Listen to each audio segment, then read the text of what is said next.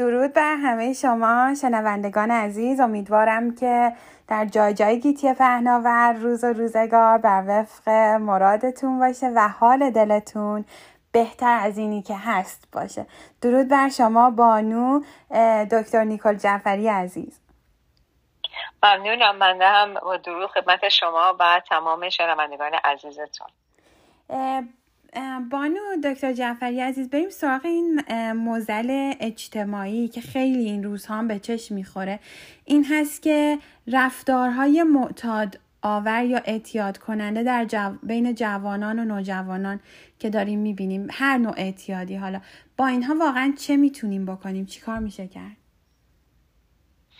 بله در حقیقت ببینید اصولا رفتارهای معتادانه یا هر رفتاری که به اعتیاد به سرانجامش به اعتیاد بشه. رفتارهایی هستن که تکرار اون رفتار نه تنها به خود شخص ضرر و زیان میرسونه بلکه به اطرافیان شخص هم ضرر میرسونه. و متاسفانه وقتی که شخصی حالا نوجوانی جوانی یا حتی تو سن بالاتر هم درگیر این رفتارهای اعتیاد آورنده و یا حتی به حد معتادی می‌رسن فقط خودشون نیستن که واقعا اینجا دارن صدمه می‌بینن. یک خانواده ای رو دارن صدمه می‌زنن. البته خب توی فرهنگ آمریکا الان ما به این نتیجه رسیدیم که هر رفتاری که اعتیاد باشه یا معتادانه باشه رفتاری هستش که به عنوان یک بیماری بهش نگاه می‌کردن. می‌کنیم الان توی آمریکا. قدیم ها به این رفتارها رفتارهای انتخاب شخصی نگاه می‌کردن. می‌گفتن که خب چرا این کارو می‌کنه؟ می‌تونه هر وقت بخواد بذاره کنار یا می‌تونه مگه نمی‌بینه چقدر ضرر و زیان به این اون میرسونه؟ و چرا ادامه میده؟ پس این از خودخواهیشه.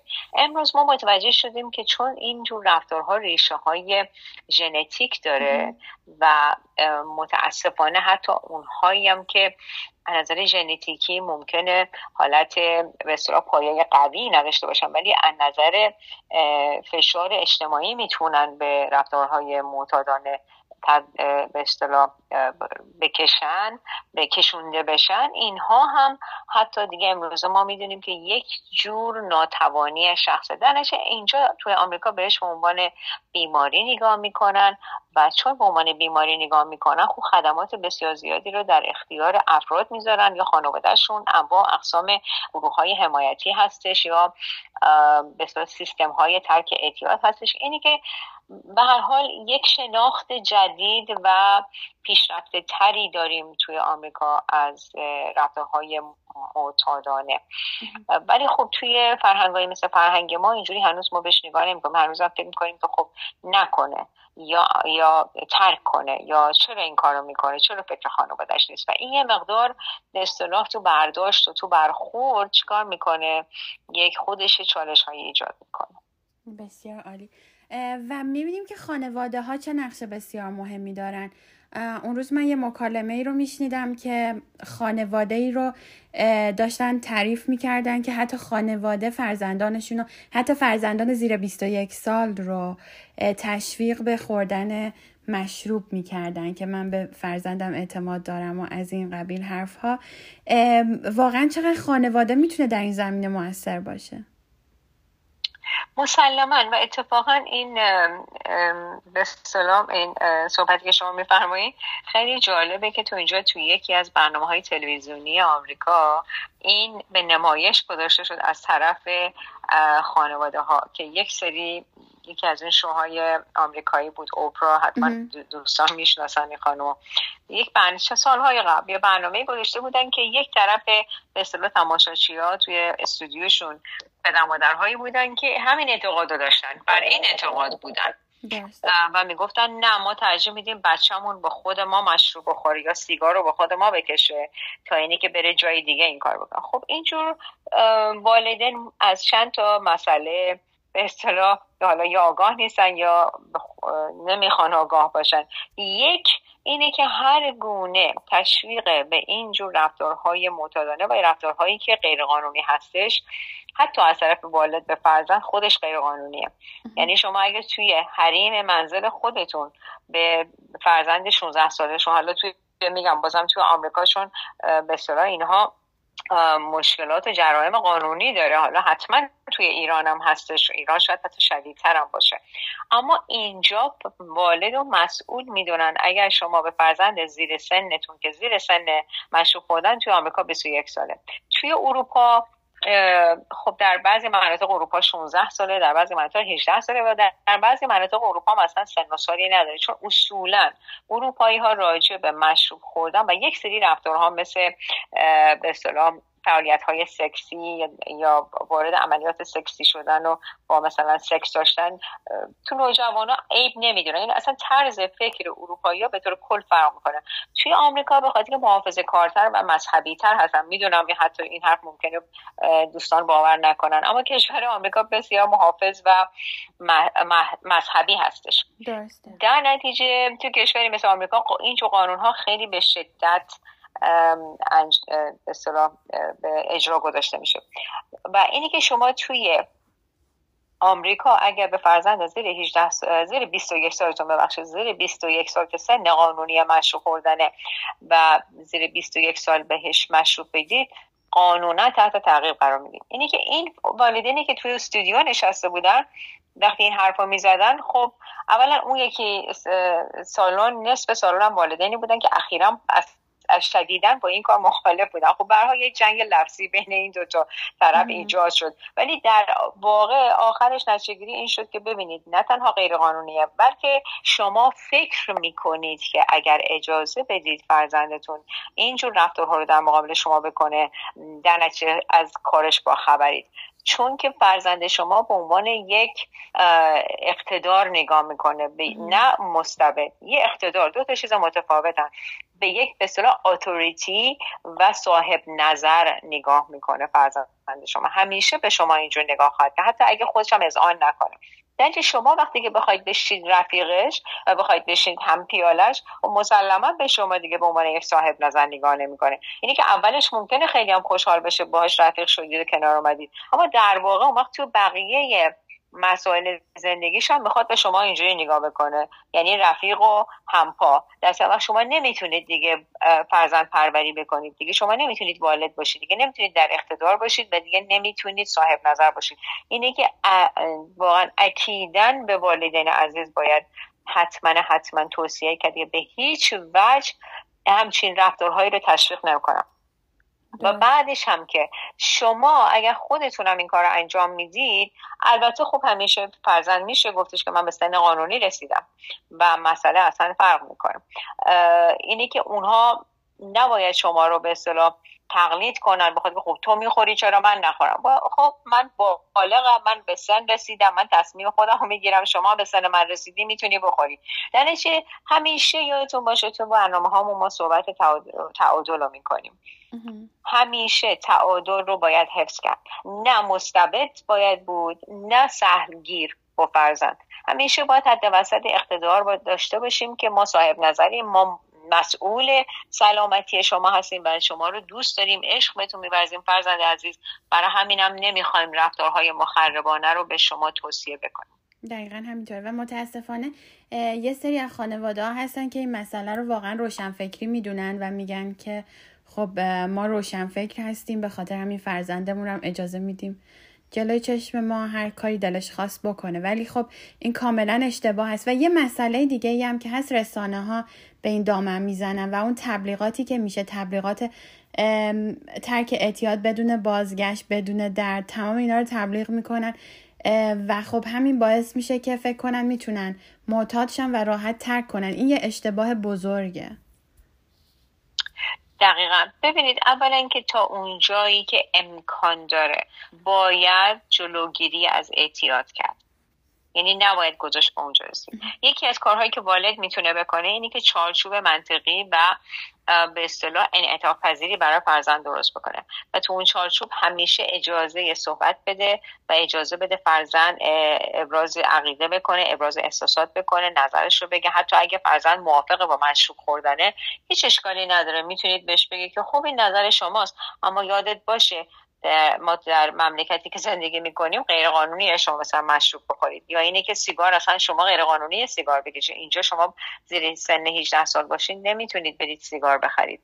نشه یه سری قوانین رو ما باید به فرزندمون چیکار بکنیم یادآوری بکنیم. یعنی به جای اینکه بگیم نه بی خود می‌خوای مشروب بخوری کی بهت گفته مشروب بخوریم ما خودمون هیچ وقت مشروب نخوردیم. چون وقتی اینجوری صحبت می‌کنید اون فرزند معمولا فرزندان بیشتر کنجکاو میشن. اینه که بهش می‌تونید با فرزند خیلی یعنی زمینه صحبت رو همیشه باز بذارید که خب اگر دوست داری مشروب بخوری خب شاید کنجکاوی اول و من بگو ببینم چی فکر چه فکری باعث میشه که بخوای امتحانش بکنی. حالا اگه خود والد واقعا خود والدین مشروب نخورن. خب خیلی والدین هم مشروب نمی‌خورن. می‌تونید بگید که خب من هیچ علاقه نداشتم به مشروب خوردن به خاطر اینکه مثلا افکار منو مختل می‌کنه یا یا اراده را دست من می‌گیره یا مثلا به من سعادت میده. حالا هرچی اگه خودتون نمی‌خورید. اگر هم خودتون خب مشروب می‌خورید که اونم بازم اشکالی نداره تو این دیگه شما آدم بالغ هستید تصمیم برای خودتون می‌گیرید. اما در اون زمینه اگر فرزندتون بخواد مشروب بخوره می‌تونید بگید خب اگر که اینجوری می‌خوای تصمیم بگیری تصمیم شماست. وقتی که بزرگ شدی بالغ شدی مثل خودم سن من وقتی رسیدم مثلا به سن 21 سال منم شروع کردم مشروب خوردن. و اون موقع شما باید صبر کنی.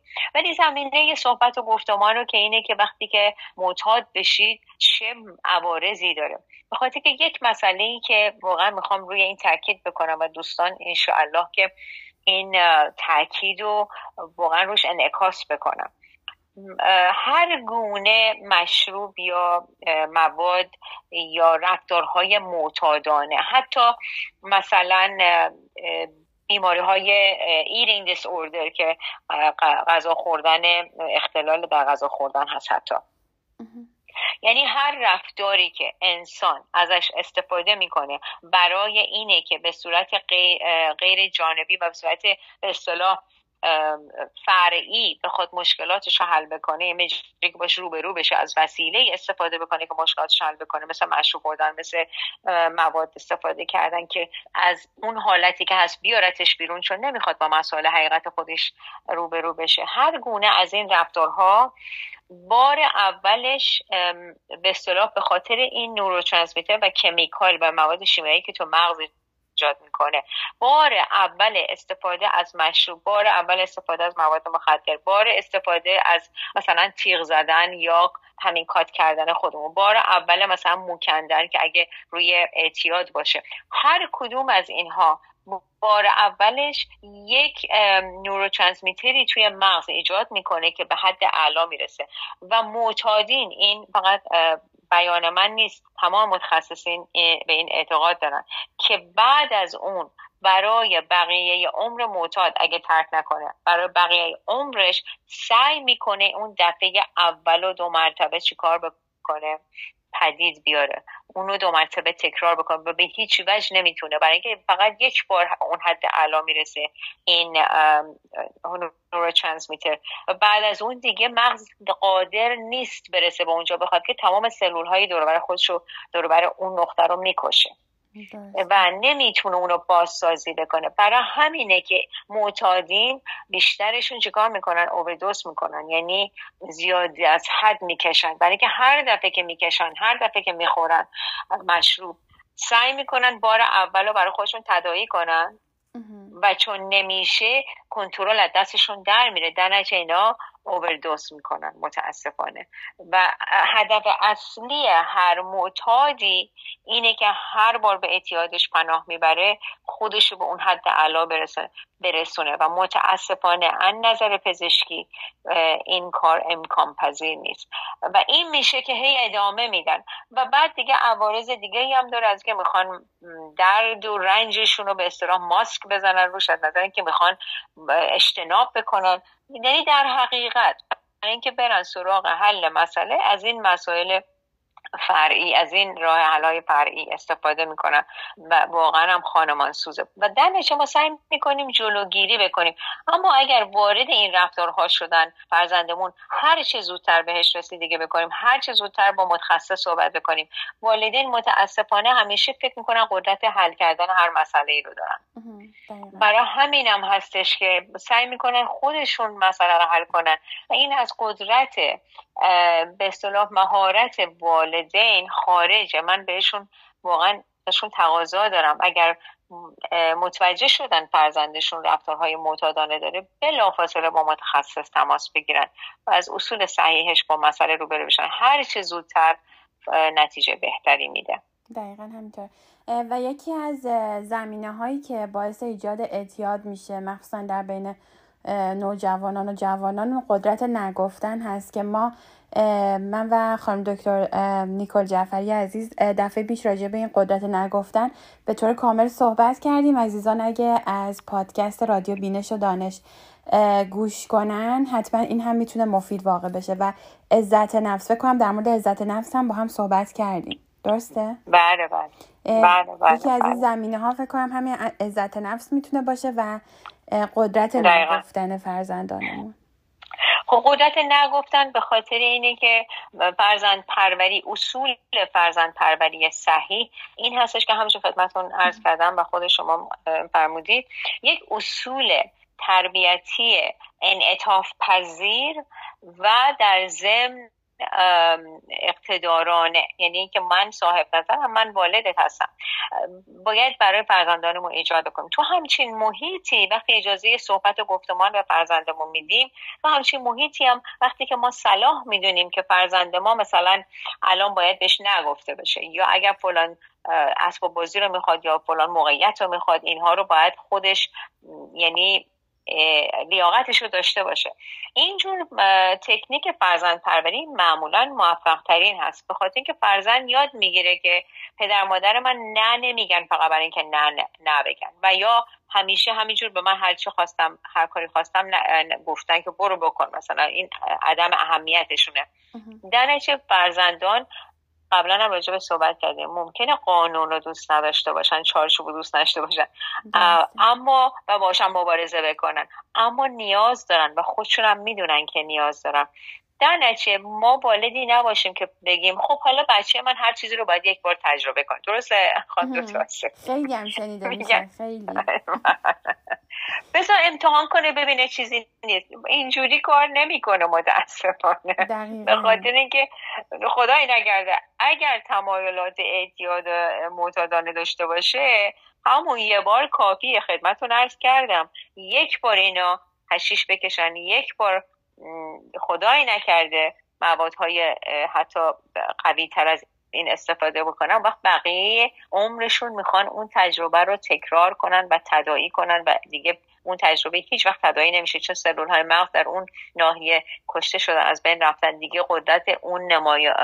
نمایش رو ندارن. درسته وقت درش بچه ما یه دفعه معتاد میشه و در ضمن تحقیق هم نشون داده. والد پروری سهلگیر. که والد پروری هستش که نه نمیگه. میگه نه بچه من باید همه چیو تجربه کنه بچه من باید همه چیو داشته باشه بچه من نباید محرومیت بکشه. چون ما خودمونم والدین بعض وقتا بین محرومیت و لیاقت و اینها و مهارت یه خود خودمون گیج میشیم که آیا بچه من لیاقت رو داره یا مهارت رو داره اینها رو یه مقدار گیج میشیم. در همه چیو می‌ذاریم در اختیارشون. و متاسفانه تحقیق نشون داده که دو دسته از فرزند پروری دو, دو تکنیک فرزند پروری یکی سهلگیری بیش از حد و یکی هم سختگیری بیش از حد منجر به رفتارهای معتادانه و رفتارهای ریسکی و خطرناک میشه متاسفانه. درسته همه چیز متعادلش خوبه واقعا حتی تربیت. بسیار سپاسگزاریم بانو دکتر جعفری عزیز. مرسی هم وقتی که به برنامه اختصاص دادی. متشکرم. مرسی. روز و روزگار. خوش.